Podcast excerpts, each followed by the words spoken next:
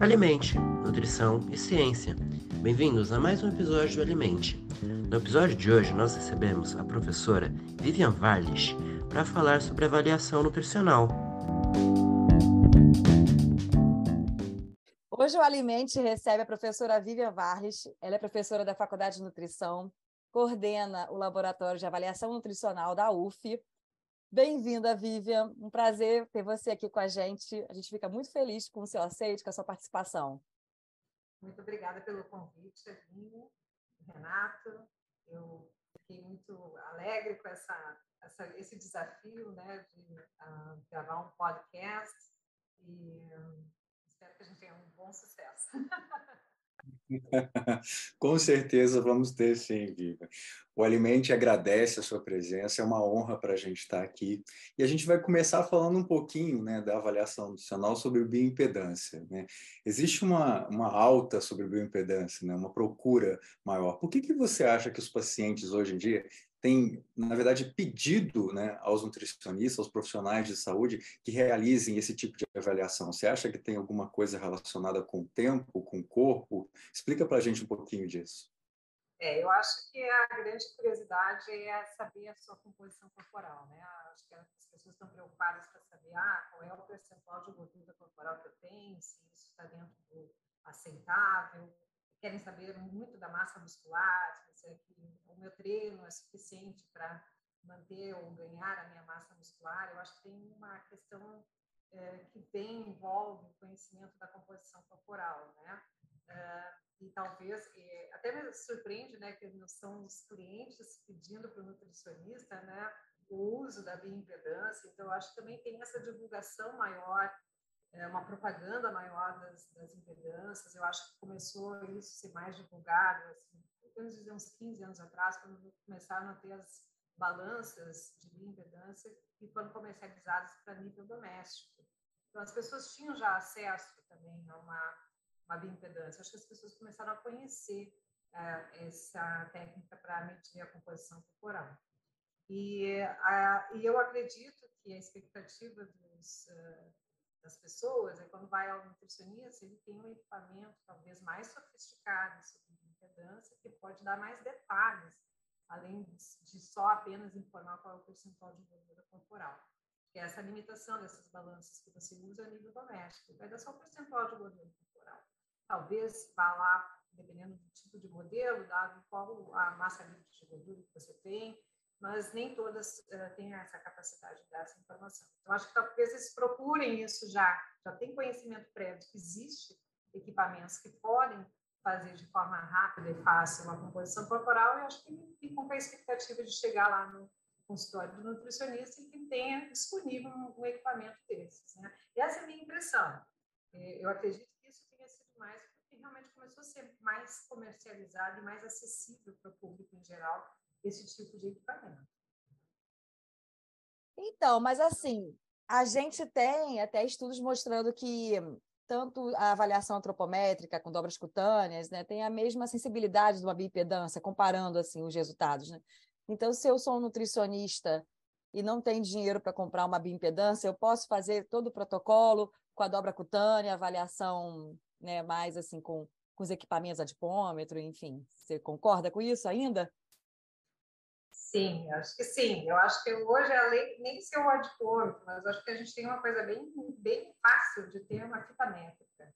A fita métrica pode fazer muita coisa, até mesmo estimar a composição corporal. Hoje existem equações que você pode estimar a composição corporal através dos perímetros. Então, existe na literatura isso. Pode buscar, o profissional pode buscar. É, até porque, se não tem muita familiaridade com usar um, um, um adipômetro, você pode usar a fita, talvez seja mais fácil, em termos de uh, até precisão, né? De você, você quer ver a modificação, aí você tem que ter certeza que a medida foi muito bem realizada, né? Se alguma coisa aumentar ou diminuir, você quer ter certeza que aquilo não é um erro de, de medição, né? Então, a, o adipômetro também, a, a, as dobras cutâneas ainda pode, são utilizadas e é mais acessível do que ah, dependendo do modelo de uma ainda o adipômetro é bem acessível. Todos vão depender, de qualquer forma, de equações de predição. Então, talvez eu escolher uma equação de predição mais adequada para a população que você está aplicando. É, nós fizemos um estudo, ah, mas esse ainda não foi publicado, mas a gente tem implicações de, de, mostrar, que as equações aquelas de Durning-Wormsley, que é de 1974, que são as mais utilizadas na nutrição, a gente viu que é, até você tendo apenas uma dobra cutânea já seria suficiente para estimar o percentual de gordura corporal uh, em uma população de adultos, né? Meia idade, uh, uma meia idade para mais velhos, a gente poderia fazer uma estimativa. Com erro, obviamente que não é perfeito, né? Então, às vezes, você só vai ter uma dobra cutânea colocar numa equação, você tem uma estimativa ali da composição corporal, você pode, além de ter um percentual de gordura corporal, derivar a massa de gordura, a massa gorda daquele indivíduo. É, então, ele é um recurso ainda possível. Ah, eu acho que o que a bioimpedância dá um pouco mais de segurança para o nutricionista é que a precisão é bem mais fácil de se obter com a impedância. Se você fizer duas medidas repetidas, né, uma atrás da outra, você vai ver que os, os, os resultados são exatamente iguais. Então, a precisão é muito boa. Então, acho que isso também facilita na hora de você uh, atender, porque você é mais rápido você fazer uma aferição pela bioimpedância do que fazer uma dobra cutânea ou várias dobras cutâneas ou vários períodos. Né? Mas eu acho que são coisas complementares, elas não deveriam ser feitas só, ah, só usar a impedância. Eu acho que as, as, todas as medidas antropométricas, junto com a impedância, acho que daí você tem uma, um acompanhamento mais completo desse indivíduo. Né? Às vezes você não tem, por exemplo, que pode acontecer a pessoa ter realmente, efetivamente uma diminuição da massa corporal, houve até modificações dos componentes, mas o percentual de gordura corporal permanece o mesmo. E isso pode ser muito frustrante para uma pessoa que está buscando né, uma alteração da composição corporal, porque acabou que o percentual manteve-se o mesmo. Está com menor massa corporal, mantém o mesmo percentual de gordura corporal. Isso pode realmente dar uma frustração. Mas se você verificar, por exemplo, se houve concomitante uma diminuição do pigmento da cintura, a gente está vendo um outro resultado. Entende? Então, acho que a gente precisa lançar mão de todas essas, essas possibilidades de avaliação, né? ficar só restrito a uma delas. E se você não tem a impedância, você pode utilizar os pigmentos, os lábios cutâneos, para talvez ter o mesmo resultado no final. Né? A gente sempre vai ter o problema da acurácia, né? Se aquele valor, por exemplo, da impedância que você está obtendo, se ele é próximo do valor verdadeiro. E a gente já viu em alguns estudos aqui que a maioria das impedâncias que nós utilizamos, eles subestimam o percentual de gordura corporal e aí acabam superestimando a massa livre de gordura. Tá? Então, a gente tem problema também com a impedância. Ela pode te dar boa precisão, mas não quer dizer que ela seja uh, um equipamento que vai te dar um valor real ou exato. Né? Então, essa é uma limitação da bioimpedância. Muito bom isso, é, recentemente eu estava vendo um artigo que eles usam bastante a bioimpedância para avaliar perda de massa em pacientes com HIV, já no estado de, de, né, de AIDS mesmo, né, quando você é, não, fez o tratamento, não descobriu. E aí é, eu sempre me preocupei com a questão da bioimpedância, seriam os cuidados para poder avaliar, para fazer a avaliação nutricional com a bioimpedância. Porque eu tenho paciente que chega às 8 horas da manhã, tenho um paciente que chega às 7 horas da noite. Né? E aí tem um protocolo para isso, né? Não é só ir lá fazer a bioimpedância. É, eu queria que você falasse um pouquinho desse protocolo e se existe uma melhor bioimpedância né, dentro dessa acurácia que você falou, uma tetrapolar, se é necessário ter uma tetrapolar ou não. Eu queria que você vou explorar um pouquinho mais o seu conhecimento para a gente esclarecer os nossos ouvintes. Tá, então, é, sobre o protocolo, é, todos os, uh, os, equipamentos já vêm da fábrica, né, do seu fabricante, já vem lá uma, uma recomendação de alguns cuidados para você ter, para você ter uma medida mais uh, precisa ou acurada, né? Eles dizem que funciona muito bem. Então, alguns cuidados eles pedem para a questão, principalmente da hidratação, que pode ter a alteração da hidratação é importante, né? Então, alguns cuidados que precisam tomar mesmo, a pessoa fazer muita atividade física no dia anterior, está desidratado, então, uh, mas assim, estou dizendo atividade física intensa, né? Não é aquela aquela caminhada que você vai dar na praia, nem nada, é uma, coisa, uma questão mais de realmente mais intenso. Então, evitar isso, né? Então, a questão de ficar em jejum durante quatro horas, o esvaziamento da bexiga, que é feita antes da medida, mas a medição tem que ocorrer dentro de 30 minutos, ou seja, faz, né, se você urinou, em 30 minutos você deve fazer a medida, isso às vezes não é bem compreendido, né? E a, então seria esse jejum líquidos, alimentos durante quatro horas, geralmente é o que mais é, é mais comum a todas as bioimpedantes, a gente está preocupado muito com a hidratação. Tem a questão das mulheres no período menstrual, que é, do ciclo menstrual, que podem ter mais retenção de líquidos, mas isso é muito difícil da gente controlar, é uma coisa muito individual também, né? A recomendação é que você, pelo menos, faça sempre as medições sobre as mesmas condições. Se o paciente chega às 8 horas da manhã, tenta fazer sempre naquele horário. Se a pessoa vem sempre às 7 horas da noite, então tente fazer naquele horário. Então, assim, o grande desafio é, é pelo menos assim, eu, eu penso no atendimento, quando está no ambulatório, é você já ter chegar o paciente já preparado para fazer isso. Eu acho às vezes meio difícil de conseguir essa que ele faça o protocolo antes de chegar no consultório, né? Muitas vezes não é não é viável. Então, que a gente sempre repita as medições no, das, na mesma situação que você iniciou a primeira coleta do, do dado do indivíduo, né?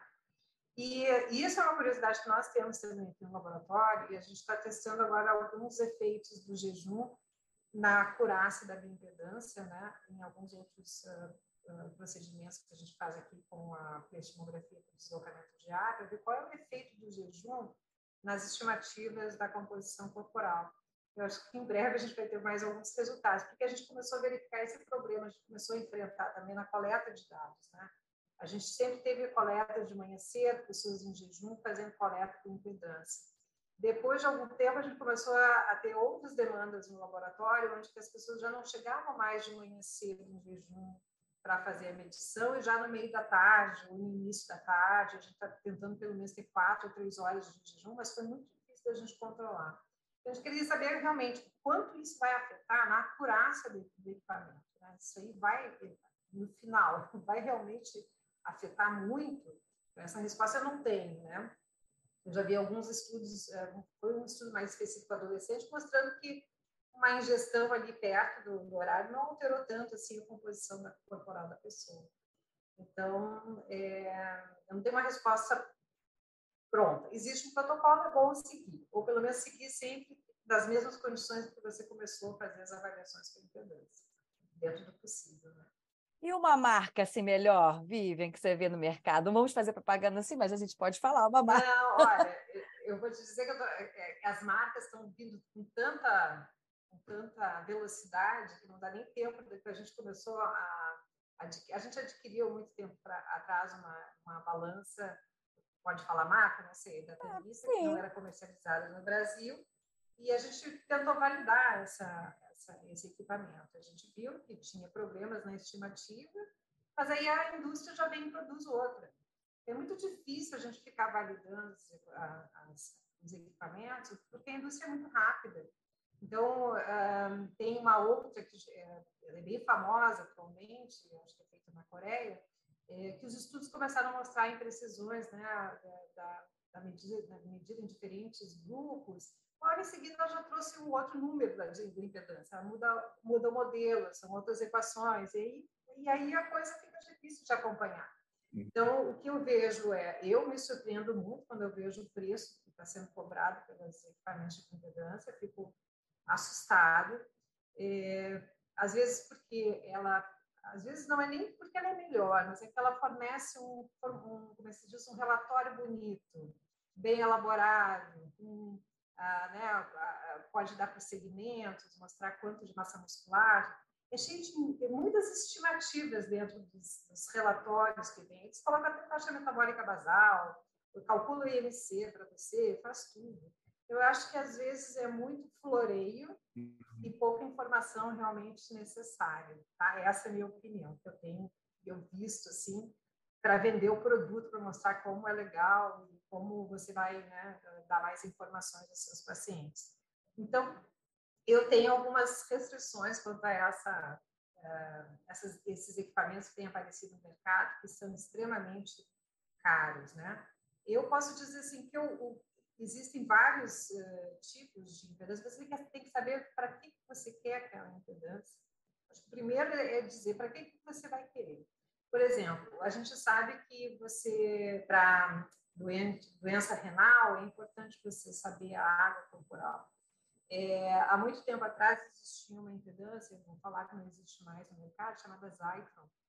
Ela é uma impedância que ela, na verdade, não é uma bioimpedância, ela faz uma biespectroscopia. Então, ela usa modelos matemáticos, não depende de equações que são baseadas em uma população específica, e ela consegue dar valores de hidratação muito próximos do real. A gente fez algum, a gente tem esse modelo aqui no laboratório.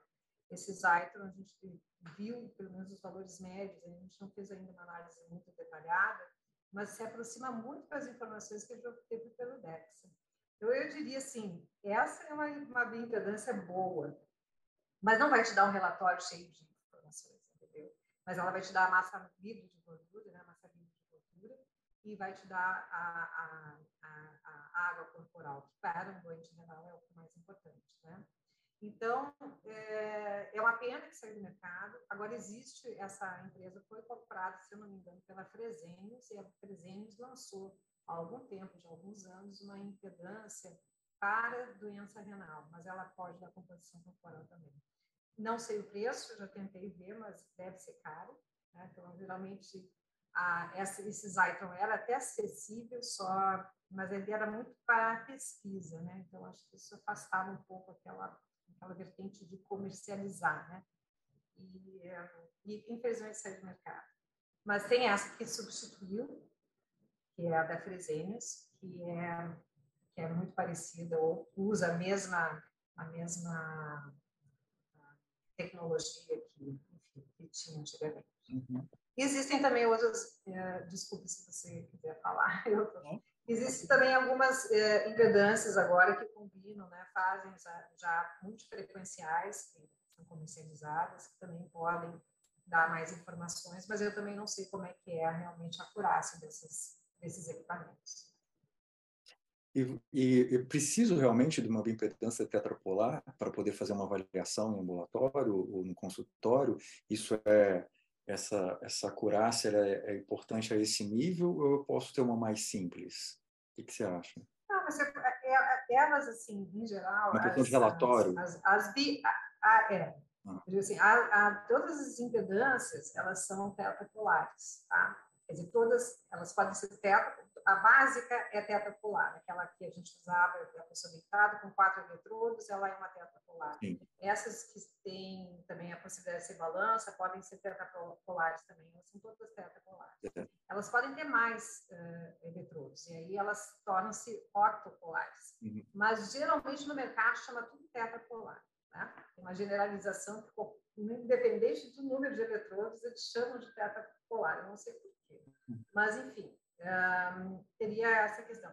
Então, o que, que você pode... Você não precisa ter uma, uma impedância. Se você quer só saber o percentual de gordura corporal, você poderia ter uma dessa de uso doméstico mesmo. Tá? Que pode, aí você pode calcular a partir dali a, a massa de gordura, etc., e confrontá-la aí com os dados antropométricos que você adquire. É uma possibilidade. Agora, se eu quero ter acesso às informações de resistência e reatância, eu preciso já um modelo um pouquinho mais sofisticado, que possa me dar essas informações. Uhum. Existe, tem no mercado, uma que é relativamente mais acessível e que dá composição corporal e pode te dar essas informações do, da, da, resistência, reatância, dá até o ângulo de fase, ela fornece também, mas isso também pode ser calculado, você não precisa ter mais do que isso e elas são de 50 kHz, frequência de 50 kHz. Todas as informações que nos interessam em termos de quando é um modelo monofrequencial, ela vai ser de 50 kHz. Para você derivar aquelas análises vetoriais, né, que é a BIVA, que ou se você quer calcular o ângulo de fase, você precisa necessariamente de uma balança que tenha uma frequência de 50 kHz. Então, essas tetrapolares geralmente são essas. E, então, é simples, não precisa mais do que isso. Você não precisa ter uma multifrequencial, porque se você quer derivar esses parâmetros, você sempre vai ter que derivar a partir de 50 kHz. Tudo bem, a minha multifrequencial vai de 1 a 1000 kHz, mas não adianta, eu vou só usar o valor de 50. Uhum. Então, não adianta ter ser uma multifrequencial se você vai fazer esse tipo de análise. Entendi. Então, é, então aí, por isso que você precisa saber muito bem para que você quer a impedância. É. Tá? Então, eu acho que é, tem que saber qual é o, qual vai ser o seu uso, o que você deseja fazer. É, o mercado está cheio de opções aí, né? Pelo que você falou, então a gente tem que saber de fato o que É. quer e até se não souber, conversar com alguém que saiba, né? E trocar uma ideia e se Isso. aprimorar melhor de fato do que você precisa para o seu consultório, pesquisa, enfim. Mas aí falando em padrão ouro, né? A gente fala é, da avaliação assim, seguindo é, protocolos, enfim, né? Qual seria o melhor, o padrão ouro, né? A gente fala muito do DEXA. E aí, assim, eu sei que você opera bastante, trabalha junto, né, com o técnico que opera o DEXA lá no Laboratório de Avaliação Nutricional na UF, e isso é um, um plus a mais para o laboratório, para a Universidade Federal Fluminense, porque ter um DEXA não é para qualquer um. Então, eu queria que você falasse um pouquinho dessa experiência, desse equipamento, né, na prática de vocês. É, esse, esse equipamento, ele ele está aqui destinado só para pesquisa, né? Então a gente utiliza isso para projetos que precisam ter uma estimativa, uma, dizer, uma informação de composição corporal. A gente tem alguns estudos que envolvem osteoporose, a relação de osteoporose, massa livre de gordura com gordura corporal, tem algumas relações, etc. A gente pode ver também a composição por segmentos, muito importantes também para diagnosticar sarcopenia, que hoje também é um outro termo que tem sido bem utilizado, as pessoas têm, está uh, vindo ao conhecimento delas a questão da sarcopenia. Então, é um equipamento que ele seria de referência para isso. Ele também tem uma, uma possibilidade de nos dar também uma estimativa da gordura visceral, que é também uma, uma outra informação que é importante da, da, gente ter em relação à composição corporal. Então, é assim, ele é um equipamento bem completo, ele tem sido utilizado também para validar ou desenvolver outras equações, outros tipos de equipamentos, para, por exemplo, a própria bioimpedância, muitos estudos que vêm a desenvolver a equação do produto é baseado no DEX, então ele tem sido muito utilizado para a composição corporal em muitos estudos, né? Até já, nos, já há alguns anos, nos Estados Unidos, eles têm feito os estudos populacionais coletando dados com DEX, então as informações da composição corporal é, norte-americana, então eles têm utilizado, né? Então, eu acredito que mais, futuramente, a gente tenha mais informações das relações de, um, da composição corporal com mole mortalidade, essas informações já estão saindo aos poucos, já tem, já tem aparecido algumas questões, né? E a grande, a grande pergunta que nós tínhamos aqui é quanto de gordura você uh, é saudável, né? Até quanto é saudável e quanto começa realmente a, a, a ser relacionado já com algum risco de ou agrava a saúde, etc. Então, sempre uma pergunta: qual é o percentual de gordura realmente que é, seria uh, representaria realmente um agravo à saúde. Né? Então, acho que agora tem saído estudos e isso tem começado a ficar mais claro. Assim como a gente tem para o IMC, né? a gente teria já o percentual de gordura. Ótimo você falar em IMC. É, a gente sabe que o IMC é uma, é uma medida populacional, mas que a gente acaba usando né, de uma forma individual. E eu falo com a Aline que eu estou né, tô envelhecendo, né? eu sou o mais velhinho do grupo. Né? Daqui a pouco eu faço, é, eu tô com, vou fazer 54. E aí eu queria te perguntar uma coisa. Essa relação à classificação do MC para adulto ou para idoso, precisa ter uma distinção é, né, nas pesquisas para avaliar isso? Daqui a pouco eu vou ter que trocar de MC? Como é que vai ficar isso? Pois é, essa, é, que é a grande questão. É porque a gente vê como adultos, né, uhum. uh, com uma classificação, e eu acho que esse é o grande problema. Aí, de repente, você tem o seu IMC lá de 21, uhum. e aí você passou por uma outra faixa etária que 21 já é desnutrição para você, ou baixo peso. Eu acho muito complicado né, a, essa mudança. Eu acho que o que, que acontece? E sempre é uma polêmica. Qual o IMC utilizar, a ser utilizado, quais pontos de corte devem ser utilizados com idosos? eu, uh, até onde eu sei, a OMS ainda tem ainda a publicação lá de 2000, que tem aqueles pontos de corte para adultos, eles não fazem diferenciação para idosos.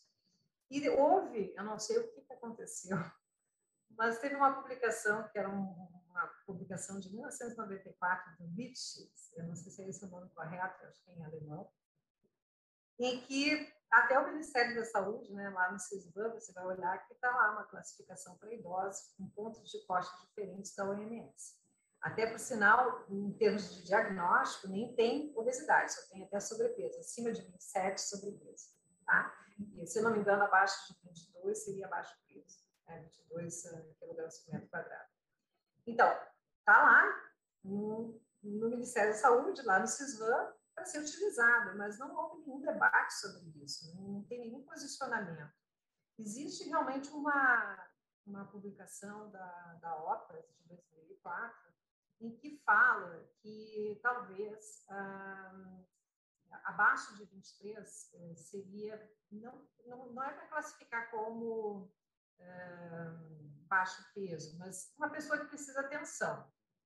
Então, imagina se você passa da, sua idade, está com um IMC dentro da normalidade, e essa normalidade passou a ser baixo peso, imagina qual é a intervenção que eu vou ter que fazer com a pessoa. Vou, vou indicar que é realmente a sua massa corporal, porque está abaixo daqui, então você tem que tomar muito cuidado com essa questão. Então, parece que existe uma faixa de 23 até 28, que seria uma faixa em que estaria é, uma, adequado para uma pessoa uh, com, uma, com mais idade. Né? E 30 seria realmente independente da faixa etária, obesidade, independente se você é idoso ou se você é um adulto. Né? Então, seria 30, seria obesidade. Mas teria uma faixa ali que parece que transita entre 23 e 28 dentro de uma, não é uma normalidade, mas menor risco de mortalidade. Tá? Então, é, é uma, é uma questão que ainda não está fechada, não, não tem nenhuma, nenhuma recomendação que você tenha que usar isso ainda. Existe só uma recomendação. Pessoas idosas, principalmente com idades mais avançadas, se você pensar assim, é porque os 60, 65 anos, dependendo do seu estilo de vida, você ainda está super ativo e é, né, saudável. Agora, com pessoas mais, mais idosas, acredito que talvez uh, tenha que ter um olhar mais cuidadoso quando você identifica um IMC já uh, né, abaixo de, de 23 para você tomar cuidado. Né? Observar se a pessoa está saudável, está bem, não precisa fazer nenhuma intervenção, né? acompanhar. Então, fica em aberto ainda essa questão se a gente deve ou não utilizar um ponto de corte diferente. Então, é, só para reforçar, que eu acho que essa confusão que aconteceu foi que nessa publicação de 1994, é, ele fala que seria bom ficar entre esse e este IMC, e que abaixo disso seria é, digno de cuidado. Mas nunca colocou ponto de corte, nem deu diagnóstico a partir desses pontos de corte. Eu acho que esse é o erro. Né? Você ser categórico de transformar aquilo num ponto de corte e dar o diagnóstico que ele não, nessa publicação ele não fala isso. Então, assim, acho que falta também, não sei, faltou a pessoa que sugeriu voltar lá no artigo original para ver o que, a pessoa estava falando. Né? E não, de repente, dizer que aquilo é, é para ser usado em doses e aqueles são os pontos de corte. Acho que ficou, ficou muito complicada essa, essa situação e traz muita, muita dúvida na hora de você ah, aplicar, né? Quando você tem. As, as pessoas ficam sem orientação. O que, eu faço? Qual que eu adoto? Qual é a mais correta? Uhum. Então, eu acho que a gente vai com a precaução. Né?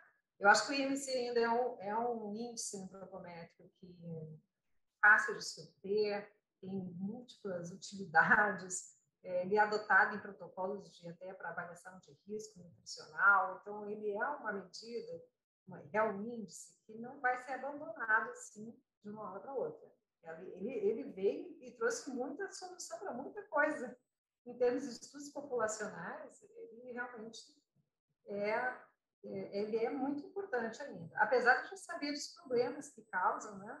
A gente não tem ali a, o reflexo da composição corporal, a gente sabe que com a idade E mesmo em mulheres, o IMC não representa bem o percentual de gordura corporal, a adiposidade das mulheres, às vezes com o IMC da normalidade é muito elevada a adiposidade, e com a idade, a tendência é a gente aumentar mais ainda a adiposidade. Então, a gente pode manter o mesmo IMC pela vida inteira, e isso lá no final da sua vida representar um percentual de gordura, uma adiposidade muito elevada, né?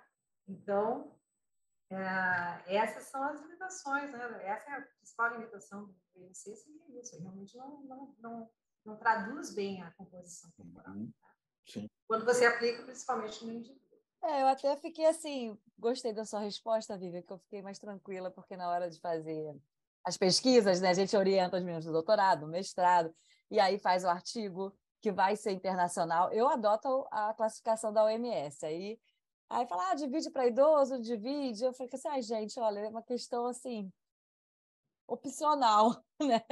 Vocês dividem aqui para a gente apresentar na hora da dissertação, da defesa, porque vocês estão mais confortáveis, mas na hora de fazer a publicação internacional, provavelmente vai ter que agrupar todo mundo na classificação da OMS, porque é um parâmetro mais aceito.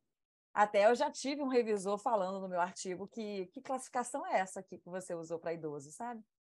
Aí eu falei, Ih, gente, agora. para mim era tão. Né, a gente vai replicando que houve de informação. Eu tinha usado a classificação de idoso é, do Lipschitz, né? Lipschitz, não sei nem como é, se é assim que se pronuncia. Mas, assim, gostei dessa reflexão, porque a gente fica até mais, mais tranquilo aqui na, numa posição para adotar, né? O que você achou, Renato? Você também passa por isso? É, não, é, é, super interessante. Igual assim, eu, eu tenho variação de percentual de gordura absurda, mas o meu peso realmente não varia. Né? Quando eu estou fazendo atividade física mais intensa, eu vou para 9, 11% de gordura. Mas assim, se eu parar, vai, volta para 16%. Mas o peso não varia. Eu tenho realmente perda de, de, de gordura no processo de atividade física. E eu acho, eu acho é aquilo que acho que a Viva falou, assim, o MC é uma das medidas, né? uma dos parâmetros que a gente avalia. É, é, o indivíduo é tão complexo, ele é tão mais do que isso, que não dá para fechar só nisso. Mas é uma coisa que a gente usa e não vai parar de usar e não tem jeito, que já caiu no senso comum. E quando você não faz, as pessoas falam, mas e o meu MC? Né, que é muito comum. Mas e o meu MC? Tá bom? Tá ruim? Né? É, lá no ambulatório, a gente lida né, com pacientes que vivem com HIV, então eles têm uma perda de massa magra importante. Né? Então, é, a gente acaba usando para perceber isso, mas não dá para comparar muito porque é uma população muito específica. Então, eles vão ter mais gordura do que, do que massa magra, não tem jeito. Então, o MC para a gente fica nessa, nessa questão. Né? Se está no MC adequado, provavelmente já está com percentual de gordura mais alto. Então, é, é, o que depende do uso, né? Do, qual a população que você está observando, né? Mas né, eu acho uma medida fantástica. Eu falo que a nutrição tem ferramentas velhas, a gente precisa de novas ferramentas né, para poder dar um salto, acho que, na, na, no entendimento das coisas. Mas enquanto elas não chegam, a gente tem que né, usar as que tem mesmo, e é isso mesmo, tá certíssimo. E eu acho até que essa questão faixa, né? né, Renato, essa questão dos índices, cada, cada hora vem um índice novo para a gente aplicar até nos projetos, nos protocolos. Então, assim, a Vivian já falou do IMC, a gente já usou muito a relação cintura-quadril, que aí já alguns estudos falam que não não está demonstrando tanto. Agora se usa muito cintura e estatura. Então, eu queria que você falasse pescoço. do pescoço. Então, eu queria que você falasse um pouco desses índices, Vivian. O que, que você tem de novidade? Então, a gente tem, a gente tem uma variedade de índices. Né? Na verdade, o que, que acontece? Eu acho que, voltando um pouquinho à história, não a história, mas assim, a sequência, né? É, a gente tinha um índice de massa corporal, a gente sabe que o índice não dá ideia da distribuição da gordura corporal, então a gente poderia ter outras medidas que pudessem descrever melhor essa distribuição da, da gordura corporal, principalmente aquela gordura que está mais centralizada. Então, é, existe, então, começou a se usar a razão cintura quadril para poder descrever melhor aquela acúmulo da gordura ah, mais abdominal ou mais femoral, que é aquela questão de ser uma gordura de característica mais androide ou ginoide. E, mas uma coisa que você falou que ah, são coisas antigas, né, Essa questão do androide ginoide foi descrito na década de 50. já se, já se tinha a percepção, né? tem um estudioso, Wagner, o nome dele, francês, que ele notou que os obesos eles tinham características diferentes, riscos diferentes, dependendo da, da onde estava aquela gordura corporal. Então, você tinha obesos onde tinha a concentração mais a nível abdominal, tinham mais problemas de saúde do que aqueles que tinham eram obesos também, mas tinham mais gordura na parte de coxa, de fêmur, nessa né, região mais do quadril, e aí havia uma diferença. Então, ele fez uma tentativa de diferenciar esses, esses tipos de obesidade, que chamou de genoide e androide. Tá? Então, a gente vai resgatar isso lá da década de 50 de outra forma. Então, a distribuição da gordura já se sabia há muitos anos que era importante. E, e, e representavam agravos da saúde é, diferentes. E aí a gente tentou traduzir isso com algumas medidas antropométricas, que foi um índice antropométrico que seria a razão cintura-quadril, para tentar descrever melhor essa distribuição e essas características das pessoas. Depois se viu que tem alguns problemas, a razão cintura-quadril, né? ela tem, existem os pontos de corte, são sugeridos lá pela, pela Organização Mundial da Saúde, e, mas a gente sabia que tem alguns problemas. Você pode aumentar a sua massa corporal, aumentar sua cintura e seu quadril e ainda continuar com a mesma relação cintura-quadril. Então, talvez não fosse tão boa assim para captar essas alterações que ocorressem ao longo do tempo. Né? Você poderia permanecer com o mesmo valor, mas está uma obesidade bem maior, uma cintura bem maior. E aí, então, de uma certa forma, essas coisas foram concomitantes. Viu-se também que a cintura sozinha já era uma boa preditora para agravos da saúde. Então, mais simples, eu só tenho uma medida para fazer, né? Menos erro que eu estou introduzindo numa medida antropométrica, eu só preciso da cintura. E, então, vamos fazer a cintura. A cintura tem uma excelente correlação com gordura visceral, né? Como foi mostrado, e com a questão dos, desses agravos da saúde. Então, é, surgiu a cintura, e a cintura tem sido bem disseminada, e, ao mesmo tempo, agora parece que as pessoas estão indo também para o perímetro do pescoço, que é uma outra maneira de você um, é, ver a localização da, da, da, gordura, seria estaria no tronco, né, mais concentrada no tronco. Uma vantagem de ser mais acessível para fazer medida, que o pescoço é mais fácil da gente ter acesso para medir, então você não precisa ter é, colocar o, o, a pessoa com constrangimento, porque às vezes você não tem um local adequado para fazer uma medida antropométrica de abdômen, de quadril, você teria o pescoço para fazer é, mais facilmente, mais acessível. Né? Então, é, se vê também, se tem, se tem uh, alguns, uh, uma ideia de que a, a, dizer, o perímetro da, da, da, do pescoço tem uma correlação também alta com a gordura visceral. Então, e aí também se vem muito com as questões da apneia de sono, outras questões que envolvem e, é, é, essa medida né, do perímetro da, da, do pescoço. Então, a gente tem um monte de, de medidas antropométricas e índices sendo criados. Existe também a, a, cintura em relação à estatura também, né? Você deve ter a metade né, da sua estatura, né? não mais do que 0,5 na sua estatura, a razão entre os dois. Então, existem inúmeros índices que foram criados ao longo do tempo. Né? Agora, qual o melhor índice a ser usado, qual medida é a melhor, vai depender muito da, da característica da população que você está estudando e qual é o agravo que você procura. Se é diabetes, hipertensão, doenças cardiovasculares, isso pode ir variando para cada um desses não tem, não tem a fórmula mágica. Ah, tem esse índice que resolve tudo. Não, vai depender do que você está procurando. E às vezes eu fico me questionando, né? Isso a gente está fazendo avaliação nutricional ou a gente está avaliando o risco? E o risco de morte e mortalidade.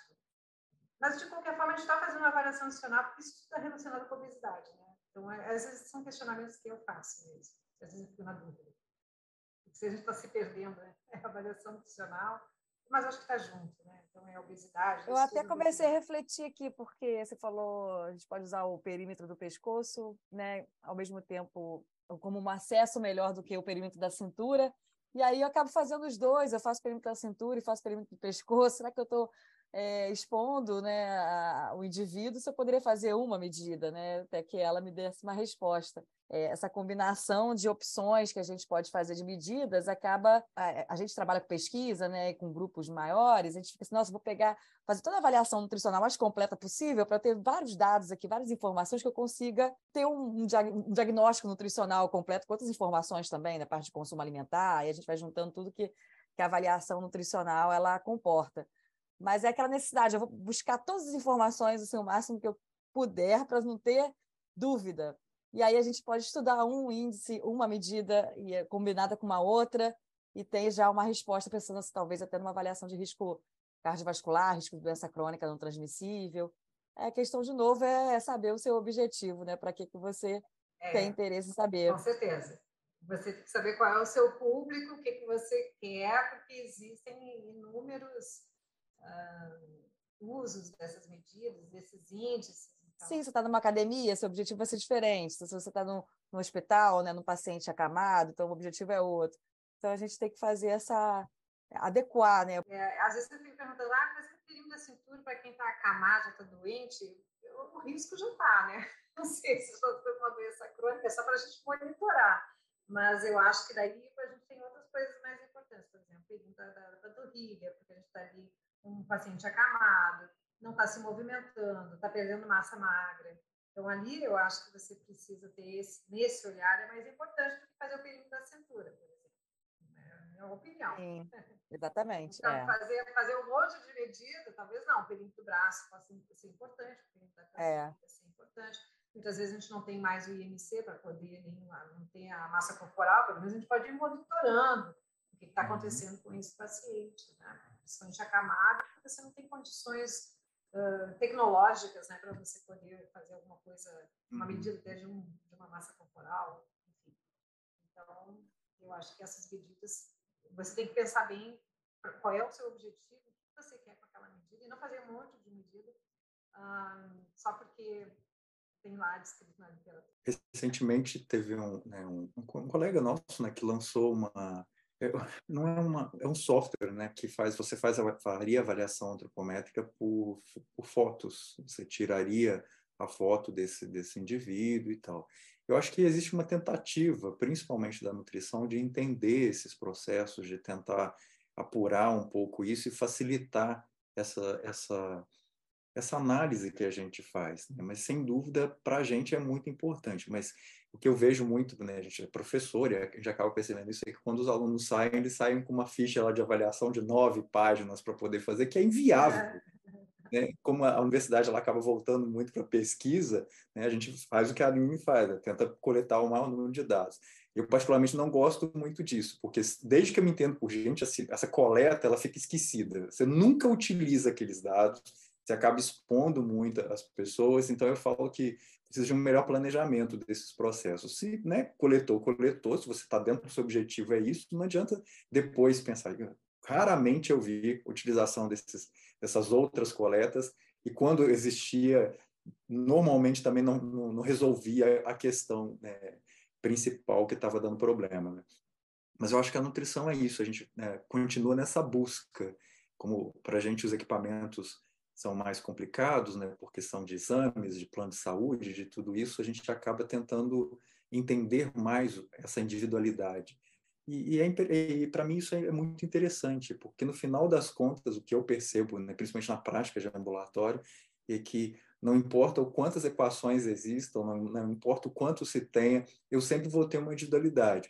E o exemplo disso é, por exemplo, a população é, trans que hoje eu tenho é, cuidado bastante e que eu fico meio perdido. Tem hora que eu falo assim, qual equação eu uso aqui? Porque na prática nenhuma delas funciona. Né?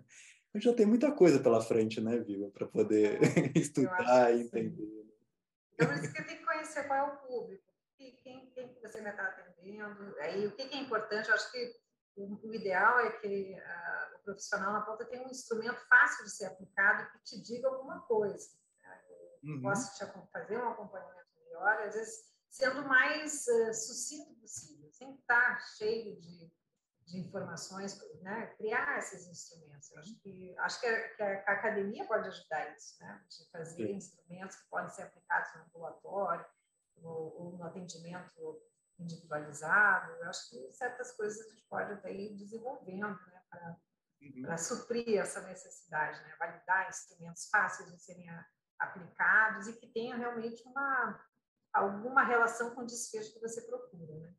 Acho que seria interessante. Acho que da parte de clínica também tem muita coisa para avançar em termos de pesquisa, pode, pode ter, ter um campo bem, bem diz, é. muitas é só por, oportunidades. Só por, curiosidade, é, só por curiosidade, uma vez eu avaliei uma paciente que ela tinha 11 litros de silicone no corpo.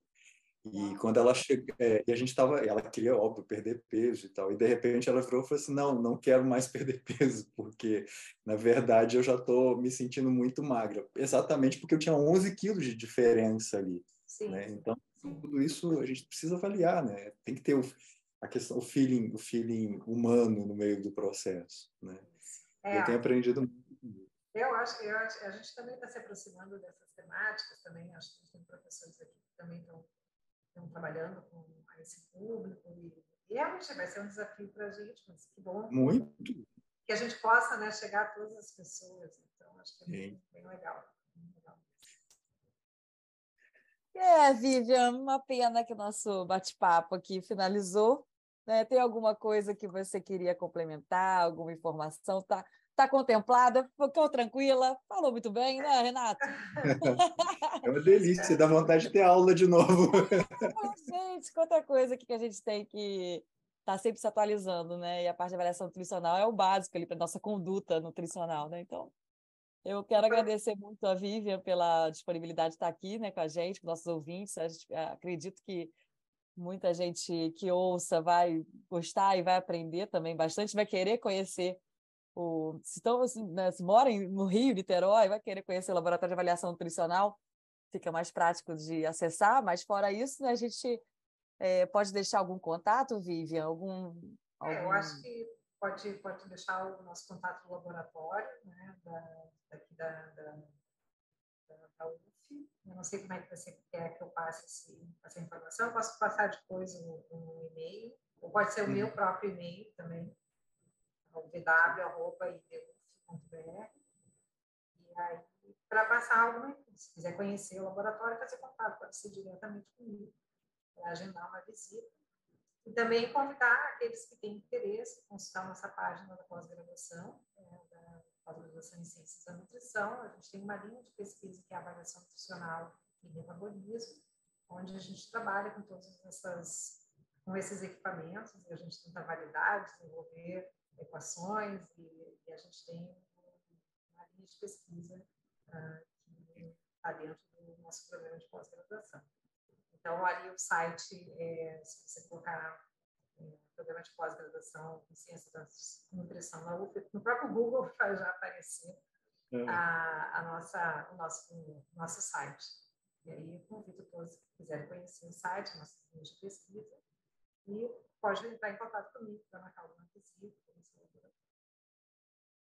Parabéns, viu, pela sua trajetória, pela sua, é, sua linha de pesquisa. Realmente isso é muito importante que a gente tenha pesquisadores e pessoas que realmente estejam mais, a, mais atentos a, a, esse, a esse olhar. Foi um prazer receber você aqui. Né? Foi realmente uma honra para o Alimente te receber. Foi um bate-papo muito agradável muito fluido, eu gostei bastante. Não é isso, Aline? Ótimo, foi maravilhoso. Obrigada, Vivian. Eu, eu agradeço o convite. Eu, eu espero que tenha eu conseguido né, fazer a comunicação da melhor forma possível para todos. Com certeza. E este foi o nosso episódio. Esperamos que tenham gostado. As vozes desse episódio são da professora Aline Guiar e do professor Renato Nunes. A arte é de Ana Fontinelli, o roteiro de Poliana Martins e a edição de áudio de Cauê Barbosa. Nosso projeto conta com o apoio das Pró-Reitorias de Extensão da Universidade Federal de Juiz de Fora e da Pró-Reitoria de Extensão da Universidade Federal Fluminense. Não deixe de nos seguir no Instagram para ficar ligado nos próximos episódios, alimente.nutrição e ciência. Esperamos que tenham gostado do episódio. Até a próxima. Fiquem bem!